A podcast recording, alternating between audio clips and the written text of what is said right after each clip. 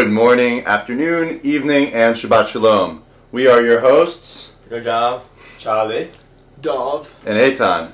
We are four bachelors grazing the gaze of our mind's eyes along the many facets of the universe's funda- Fuck it, let's just get started. Um, today, today's uh, episode is called Tracking Halley's Comet, where w- Mhm. we will be breaking down Carpe Diem, being versus becoming, and really taking control of your life and our philosophies behind that. So, uh, Dove, how would you define Carpe Diem? Um, this is the way I define that. Um, and I was having a conversation a few weeks ago with a friend, um, and obviously, like when when you hear teachers say that, they're like seize the day, like appreciate every moment, blah blah blah. Um, but the first time I feel like I really understood that was when um, my friend Felix and I were sitting on a balcony drinking some coffee, and he said, like, we say to ourselves that like we appreciate. Um, the world that we live in and like that it's cool that we're alive but think about it this way we can't say why there's something instead of nothing but we can fully like appreciate in terms of why we exist in the universe we can't say why there's something rather than nothing in the, as opposed to just like us not being here but we uh we can really like act and appreciate the fact that within the something that we do have there is so much richness and to act in a way that um, that really appreciates that level of richness that we live in um, is to me like seizing the day. Interesting. I think so. We just moved from Tel Aviv to Jerusalem, and feel like since we've been here, there's sort of been a, a mindset shift for a lot of the people on campus. I've, Yeah. I was talking with Charlie about this the other day, where like everyone's working out, everyone's trying to get some work done. Mhm. We started this podcast uh, partially due to quarantine, but I honestly think that we probably would have done something similar regardless. And I think that it's a lot of carpe diem and being able to seize the day is the environment and the people you surround yourself with. Um, so I actually had two very interesting conversations with Leo. That's very very relevant stuff. So one, he was telling me about a, a blog post he read about this dude who always lived life by kind of analyzing the his options and deciding on what he felt was the best option and assessing the risk, whatever. And he decided that for a year, all he was going to do was, was choose what he felt was the riskiest option that had the highest that had, had the highest risk reward uh, ratio value. We'll say value. Uh, he, he did that for a year, and he wrote a reflection at the end of the year. He said eighty percent of the time things improved for him. Hmm.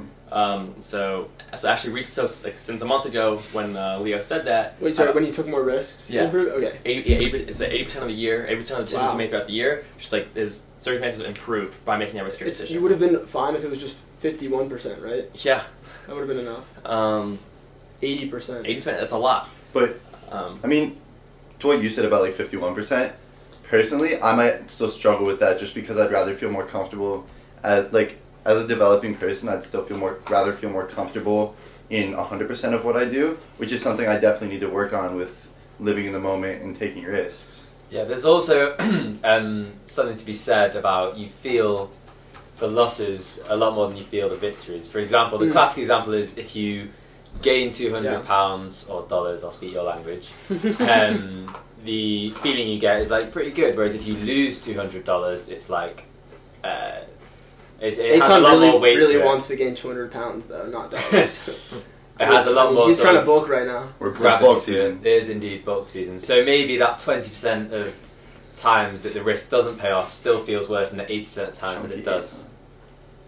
Yeah, I mean, I think that I don't know. We were just listening to the Midnight Gospel talk about like how um, contemplating your death um, changes the way you live your life, and I don't know. To me, that's a very like hard thing to implement in my day to day life without just like simply being depressed about it. But when I think about like, oh, if I look back on my life, I would regret every time I didn't take a risk, kn- knowing that the only thing I would lose is knowing the outcome as opposed to just like um, whether or not I did in the first place. I think that absolutely contemplating death makes you want to get more out of your life and makes you feel more alive, as a lot of people with terminal diseases feel. Like, the situation we're in now could potentially be a deadly one. Obviously, like, thank God none of us have COVID at the moment, but Mhm. being exposed to COVID and possibly contracting the virus can be a deadly experience. Um, for us, like most likely not, just because we're healthy young people, but looking at what we're doing right now, I think answers that question. Where when you're faced with death, when you're faced with a perilous experience, you you are intrinsically motivated to get more out of it. You have to ask questions of why not instead of why. How often do you guys think about death? Um, I guess pretty regularly. I would say day to day. Really? Really? Yes. Really? Wow. I mean, especially recently. I feel like, especially recently, I've, I've just been thinking a lot about the nature of of, of existence and whatnot, and then that, and in and in pondering such a topic, you really got to think about death and mortality, just at least a little bit. So my my views on death completely changed after I uh, after I worked with Died. Maya. After I died, yes, which is um, for those of you who don't know what that is, it's like sort of a an ambulance organisation. Um, and I came face to face with a number of dead people, and I remember thinking that this was not expect a expecting. I wasn't expecting a how it would feel. I thought I would be more scared than I was. Um, but it just looked totally natural in that moment. And Wow. B, I also didn't expect it to look how I did. It was like very, very peaceful. Even so, there was one patient who we'd just been given giving CPR to, which is quite a violent procedure. And even through all of that violence, they still looked relatively peaceful and sort of at one with themselves almost. I remember think uh, that completely changed the way that I thought about um, death and aging, and yeah, so that's yeah, that's basically where I'm at with it at the moment. At the beginning of like my senior year, I like went through a couple weeks where like that was like the thing I was thinking about the most, and like I think it was because in transitional moments of your life when you contemplate the next stage, you end up like contemplating just kind of like mortality, um, because you feel yourself aging, and I I came across this Yale um, class that sort of gave a lot of different interpretations of how you could view death. One of which was that you could argue that death is the same feeling as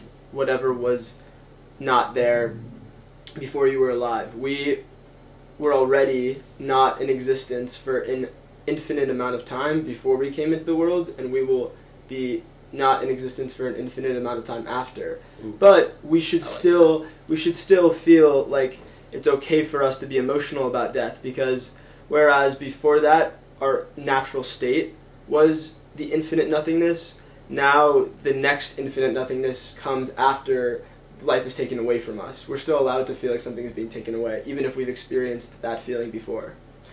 Um, this is a question for um, Eitan. Okay. To what extent do you believe that thinking about death and talking about death is important? And um, part B of that question is how do you think that allows or disallows us to carpe some diem?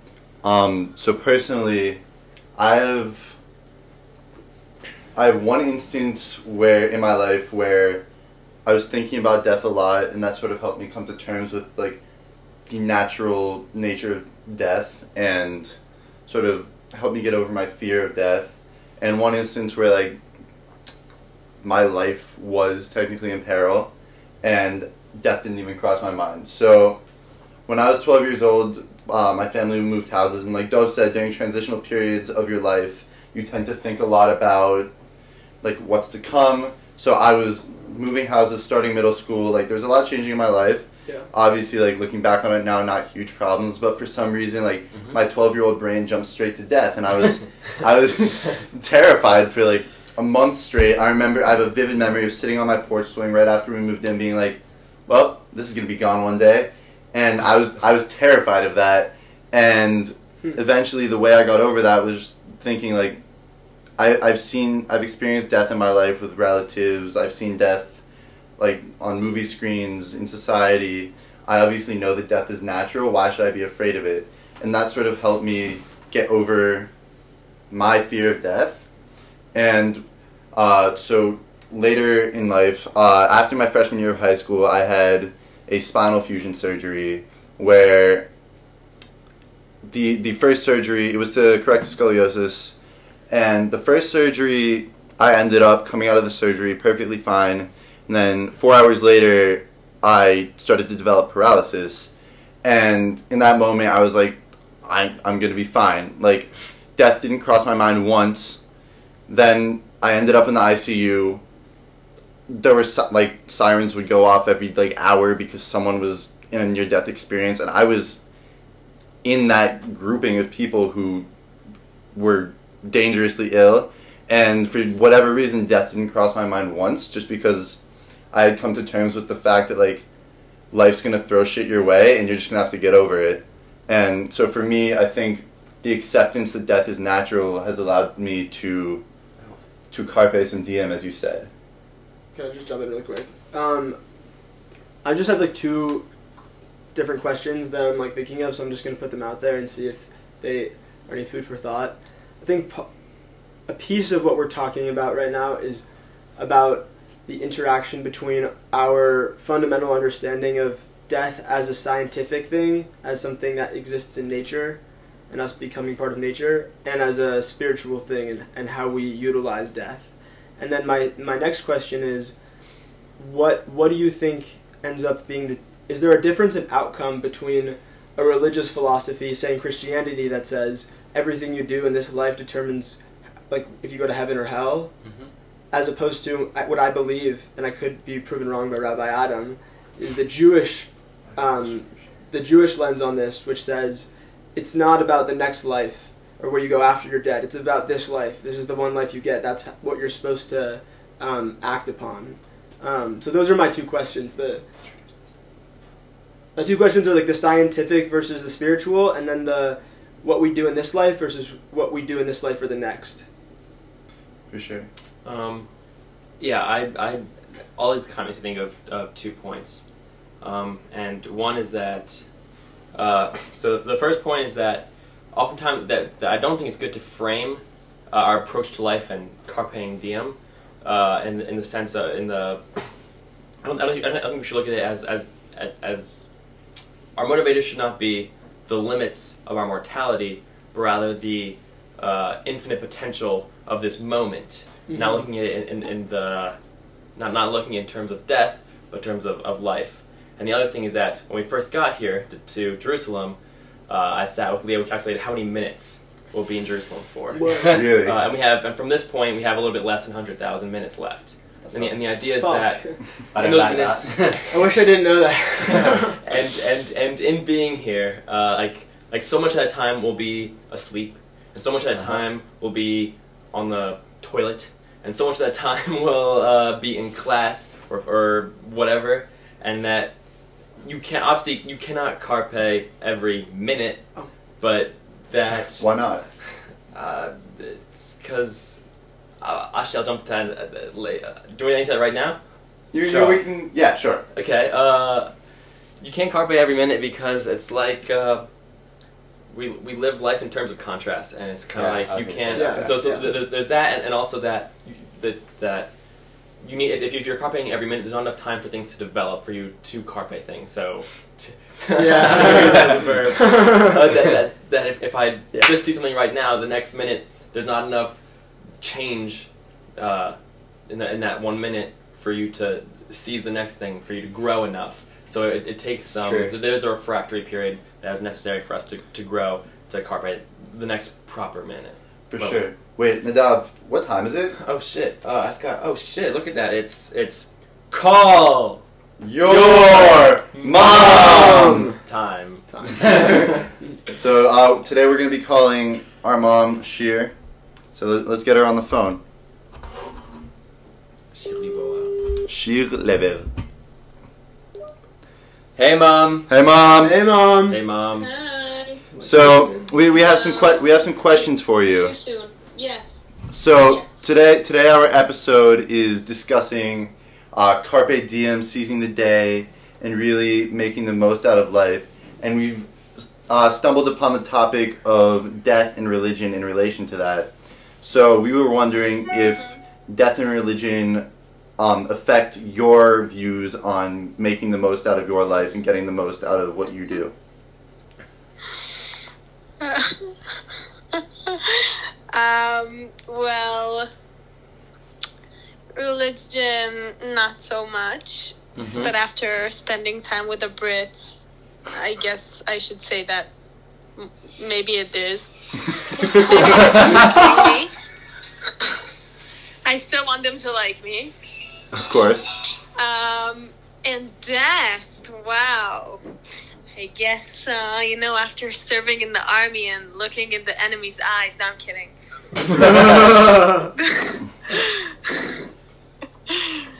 yeah, I have nothing to add to this conversation. All good. I respect it.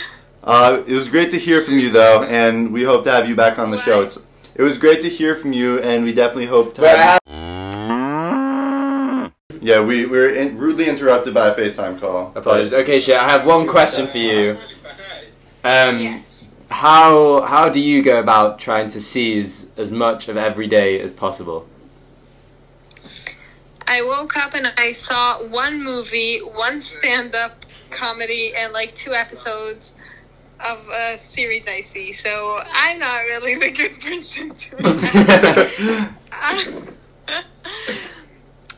You should do one thing that challenges you every day.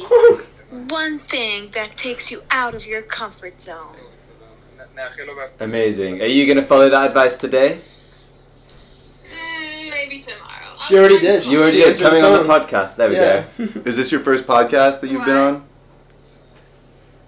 This is my first podcast. Wait, people are gonna hear me talking? No, this is going to be entirely private and not distributed to anyone.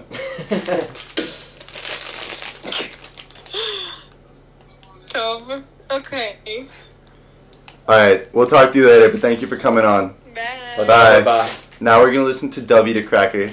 That's some ASMR right there. Mhm. I find it interesting that we started talking about how to seize the day, and within two minutes and something seconds, we already were talking about death. Yeah. It's kind of morbid. I think that it's just it's just been sitting on our minds a lot today because we watched two Midnight Gospel episodes that dealt a lot with death. But that's true. And also last night we were talking about arrival and and time and death and understanding time. So I think that that's fair. Yeah. Yeah. I mean, back to Arrival. The the movie poses a very interesting question. If you haven't seen Arrival, I don't think this will spoil anything. Uh, great movie. You should all watch it. Agreed. Um, if you can fully understand the rest of your life and see where your life is going to go, would you change anything?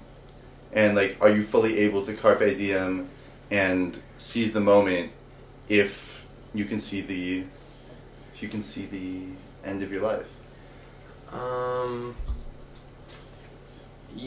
So I think what was uh, not intending to spoil anything. I think what was what, what they were saying in Arrival is that I th- I really liked how they painted this idea of knowing the future, uh, and that you could communicate with different parts, like the different different that different parts of time as we understand it could communicate with each other, and that is like it's like drawing a circle, different bits at a time with, with both of your hands, and that you might in permanent marker draw two curves, Mm. but that eventually, as once your life is complete, it'll be a circle. Mm. So you're not necessarily writing your whole life by knowing the end, knowing this bit, that bit. It's that slowly you're you're you're you're drawing you're you're drawing your own painting, and that the journey is part of that, and that there's destinations within the journey. That the final destination is not necessarily the ultimate. That's a destination. If you, going off of that, um, if you knew the end of your life, or at least like you you knew beginning, middle, and end, um, my I guess my question is like, what is what do we, what do we take from that about free will? Like, does does that mean that knowing the future is inevitably going to cause you, even with free will, to still make your own choice, like the same choices that you do in the future, and that's how you know it's the future? Or is there some possibility of, is it is it an illusion, or is there some possibility that you still have free will?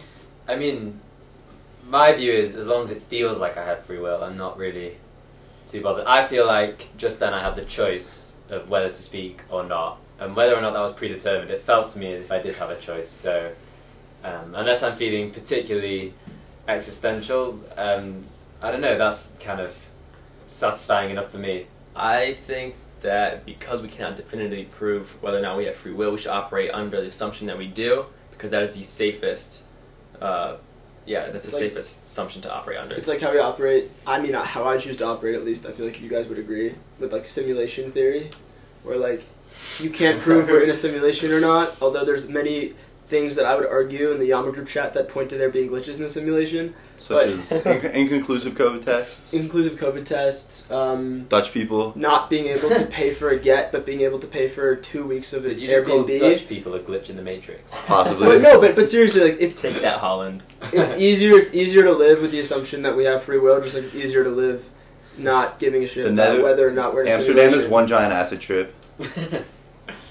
But no, yeah, what, what you're saying is true. I Like, get- it's just a matter of perception, and like, if you perceive the world to be a certain way, you're gonna believe it, and that's just how you're gonna function with with that assumption. Would you rather know when you die or how you die? How? Mm, When? When? How? I agree. How? When? Why? How? Um, I would want to know. I mean, I think how would tell me would give me a good understanding of if if it was natural. Um, then I would I would hope it would be because um, I lived long, and if it was not natural, I would hope it would be because I died for the right cause. There's a few advantages to knowing when as opposed to how. Like, if you knew you're in your last week, then you may try and carpe as much of every diem as you can. Equally, I would not want to go to sleep knowing that it's my last ever sleep. Um, the disadvantage of how being if I know I'm going to die in a car crash, I will be inclined to never get in a car, but then if I'm still going to die in a car crash, then somehow it will still catch up on me. I th- I w- I'm very pro, like, actually, okay, I'm gonna re- restart. Uh, okay. Um, Oh, I'm, gonna. I'm gonna ignore that. Um, so I'm definitely on Took team wild When. turn. I'm on team When because I think that I will just get more out of life if I know when I'm gonna die. Just like the end of life, you you know when it's gonna end, so you know your timetable to do what you want. How I'm like Charlie said, he's inclined to never get in a car again if he knows he's gonna die in a car crash. That's Yeah. limiting what I can do with my life. Right. And I'd just so much rather not have my life limited to specific tasks and specific actions. At risk of sounding like I'm uh, I'm clueless in an intelligent conversation, in this case, I very sincerely believe that there is a balance because I think the same logic. I think no, I think the same logic I used to say that I want to know how I die could be applied to when I die. If I think how would be like natural as old age potentially, or um, earlier as for a cause potentially, I could say that knowing when would give me the same conclusions. Early being an assumption of for a cause, and later being an assumption of hopefully of old age. So I I'm indifferent. I'm gonna legitimately continue to use those stupid phrases, even if they're hilarious. Yeah. I- yeah. Yeah. I was I was laying against the wall, but I uh, I before we began this conversation conversation about stupid phrases and smart conversations. Also, can we read those at some point because they're yeah, yeah. hilarious? yeah, yeah. Um, I I would say that life is a balancing act and, and changing winds, and that you need to shift your weight and and lean into different uh, uh, answers. Kind of like the risk fourth taking you were talking about before, Yeah. with like eighty percent, twenty percent risk Uh, reward. Well, yeah, for him, for him, the entire year he's leaned into riskiness, but that, uh, It's not a balance. but that we don't, we don't know, we don't Hmm. know the how intense. He benefited The- from not having a balance. Oh, well, we don't know. Things we don't, we don't know how intense the the damage was from the twenty percent. We don't know how intense the Mhm. reward was from the Right. eighty percent. Not We just every know, we just know that eighty percent of the equal, right, time able to reward twenty percent of the time. Very It was it was not, um, and so uh, so I, I think taking that into consideration, uh, yeah, you still need to you still need to balance in that again with like you don't carpe every diem, you you carpe every appropriate diem. Sure. Um, speaking of carpeing and diem, I think we can introduce our our listeners to how to sound intelligent in any conversation. We have compiled a list of phrases that can make you sound intelligent in conversations that you had known nothing about, and we Ah, are more than willing to show them to you. So, Dove, do you want to take it away? Yeah, I'll take it away. This is uh this is our one-stop shop for how you guys can also create your own podcast while you're listening to ours. This is us just pulling pulling the curtains back on what we're doing this whole time. Okay. Here's a list of a few phrases to uh, sound intelligent even when you're clueless in conversation. So, the first one that we use all the time is I feel like there's a balance, but really you could use that in like a conversation where you're like it's two people and you have no idea like what you believe and you're just like, well, I feel like there's a balance, or you Mhm. really don't want to get into a really big argument, so you're like, well, like there's a balance. Always works. The other one is like, it depends on the context, because it always depends on the context. There's there's no context except this one in which it does not depend on the context. Um, it's okay. It's, he's washing his hands. It's COVID. Um, I feel like it's changed with time. Um, change Yeah. change is the Oh. only constant. Of I course, feel it like changes with time. Okay, yeah, that that, that one Yeah. annoys me. Yeah, obviously. Um, and then the other one for COVID specifically, I feel like is when you're in a conversation with people and someone who like doesn't know what to say, just wants to sound like emotionally with it, and they're like, "Oh, COVID is just really tough for blank." It made it made going to the movies really tough. Now I have to watch it on my computer. Or they're like, "Damn, I wish I could eat in restaurants. COVID really screwed that up." Yeah, or it's really any made, it's any made kissing other- strangers horrible. any other true but obvious anecdote, and it makes everyone seem like they're emotionally with it, even though like it's the most bland thing to say about COVID. Eh, I don't know about, about that one. I feel like it depends on the context. Well, there's definitely a balance to strike there. I mean, yeah. and hopefully it Well, will change no, with time. It depends Yeah. entirely on the context, though. And then Yeah. one, I, I did. It did. I have saved some really awkward pauses in conversations by just saying, "Yeah, COVID really fucked that one." yeah, up." it's so true. It's so true. it's so empty. Because every no one can look at you and be like you're you're wrong. Like Yeah. every time it's like yeah, bro. Like it's so it's so woke of you to say that. yeah. But like, how do how do those um those conversation points scale? that's the next one. How does that scale? That that's a similar one to, to saying like I don't out see, Rabbi Adam. to see I don't see how that's a sustainable model. Like when someone's saying something and you're just like, bro, like I get what you're saying, but like how are you going to implement that? Like, how's his list a sustainable model? Yeah, how exactly? How does it scale? It's meaningless. How does it scale unless you, the viewers, use this to make your own podcast? Food for thought. Um, If someone sends us a recording of them using strictly these phrases to have a conversation, you can be a guest on the podcast. all right, I'm going out of order here because I'm saving the last one because I think it's probably my favorite one. Um, but one of them is just like when you're in like a boardroom meeting or something like that, and like someone is saying something pretty intelligent, and you don't really know how to say something smarter than it. So you're like, I think what you're actually trying to saying is this, and then you very, very minorly rephrase what they're saying and say the exact same thing back to them, and everyone's like, oh yeah, that makes sense. 'Cause Also, now they finally understand it. They've re- finally just, processed just to give you person was saying. context, these are all things that we have said in conversation to attempt to look intelligent. Also, something you can really do and it makes you look smart. Uh, It depends on the context whether or not it makes you look intelligent, though. When somebody's giving a presentation, it's like, could you please go back a slide? Uh, You- That's a- I gotta Especially if you're know. not paying attention. that's Can you please go? Yeah, back a slide. It's yeah, Rewind this down. 10 seconds to fully understand the meaning of what we just said. okay, and then my favorite one. I think this is. I don't know. I think this is the funniest one ever.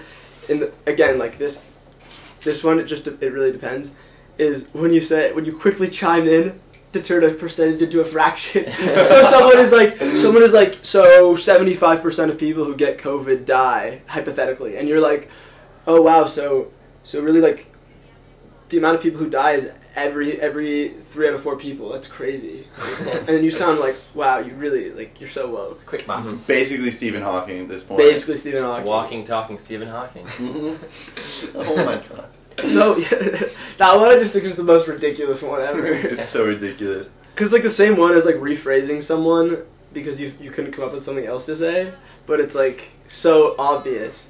So if you want to carpe some diem out of a conversation, those are the the start points that we would give you. Yeah, go get yourself into a meaningless And- conversation today. And if you find that there's others that you commonly also um, find in your day to day lives, please send us a message. We'll add it to the list. We at Flat Earth Society at Facebook.com. Don't Uh, Chris- expose us like that, Eitan. Come on. Eitan, I was wondering how how did you come up with the the title for this presentation? Why Halley's Comet? So, Halley's Comet, if you're unaware, is a once in a lifetime astrological phenomenon where Halley's Comet is visible in the night sky. And I was like, I was thinking about it on the toilet yesterday. So that's where I had most of my profound thoughts. And on, on my porcelain palace, um, porcelain throne, my bad. And I was like, we should do a podcast about really seizing the day. And I was thinking for a name. I was like, what's something that like you never get to do, but would love to do? And then I was thinking about like once in a lifetime experiences, and I was like, Halley's Comet, and that's how we got here. So really, think we can wrap up the podcast today by saying, by posing this question to you. Wait, wait, before we pose the questions, Oh. was like credit to Sarah Cooper for the percentage uh, idea and and and the uh, back a slide idea. So Very nice. very very similar to one of my favorite questions, which you can also answer yourself. What is your personal Alamo? Um, you feel free to answer that one as well. Um, today's question that we will leave you with. Could, could every question just include the word hell? Today's question that we will leave you with is: You win the album. What is your personal Halley's Comet? And if not, go find it. Ooh. Thank you for listening to Talking Heads Club, and we'll see you soon.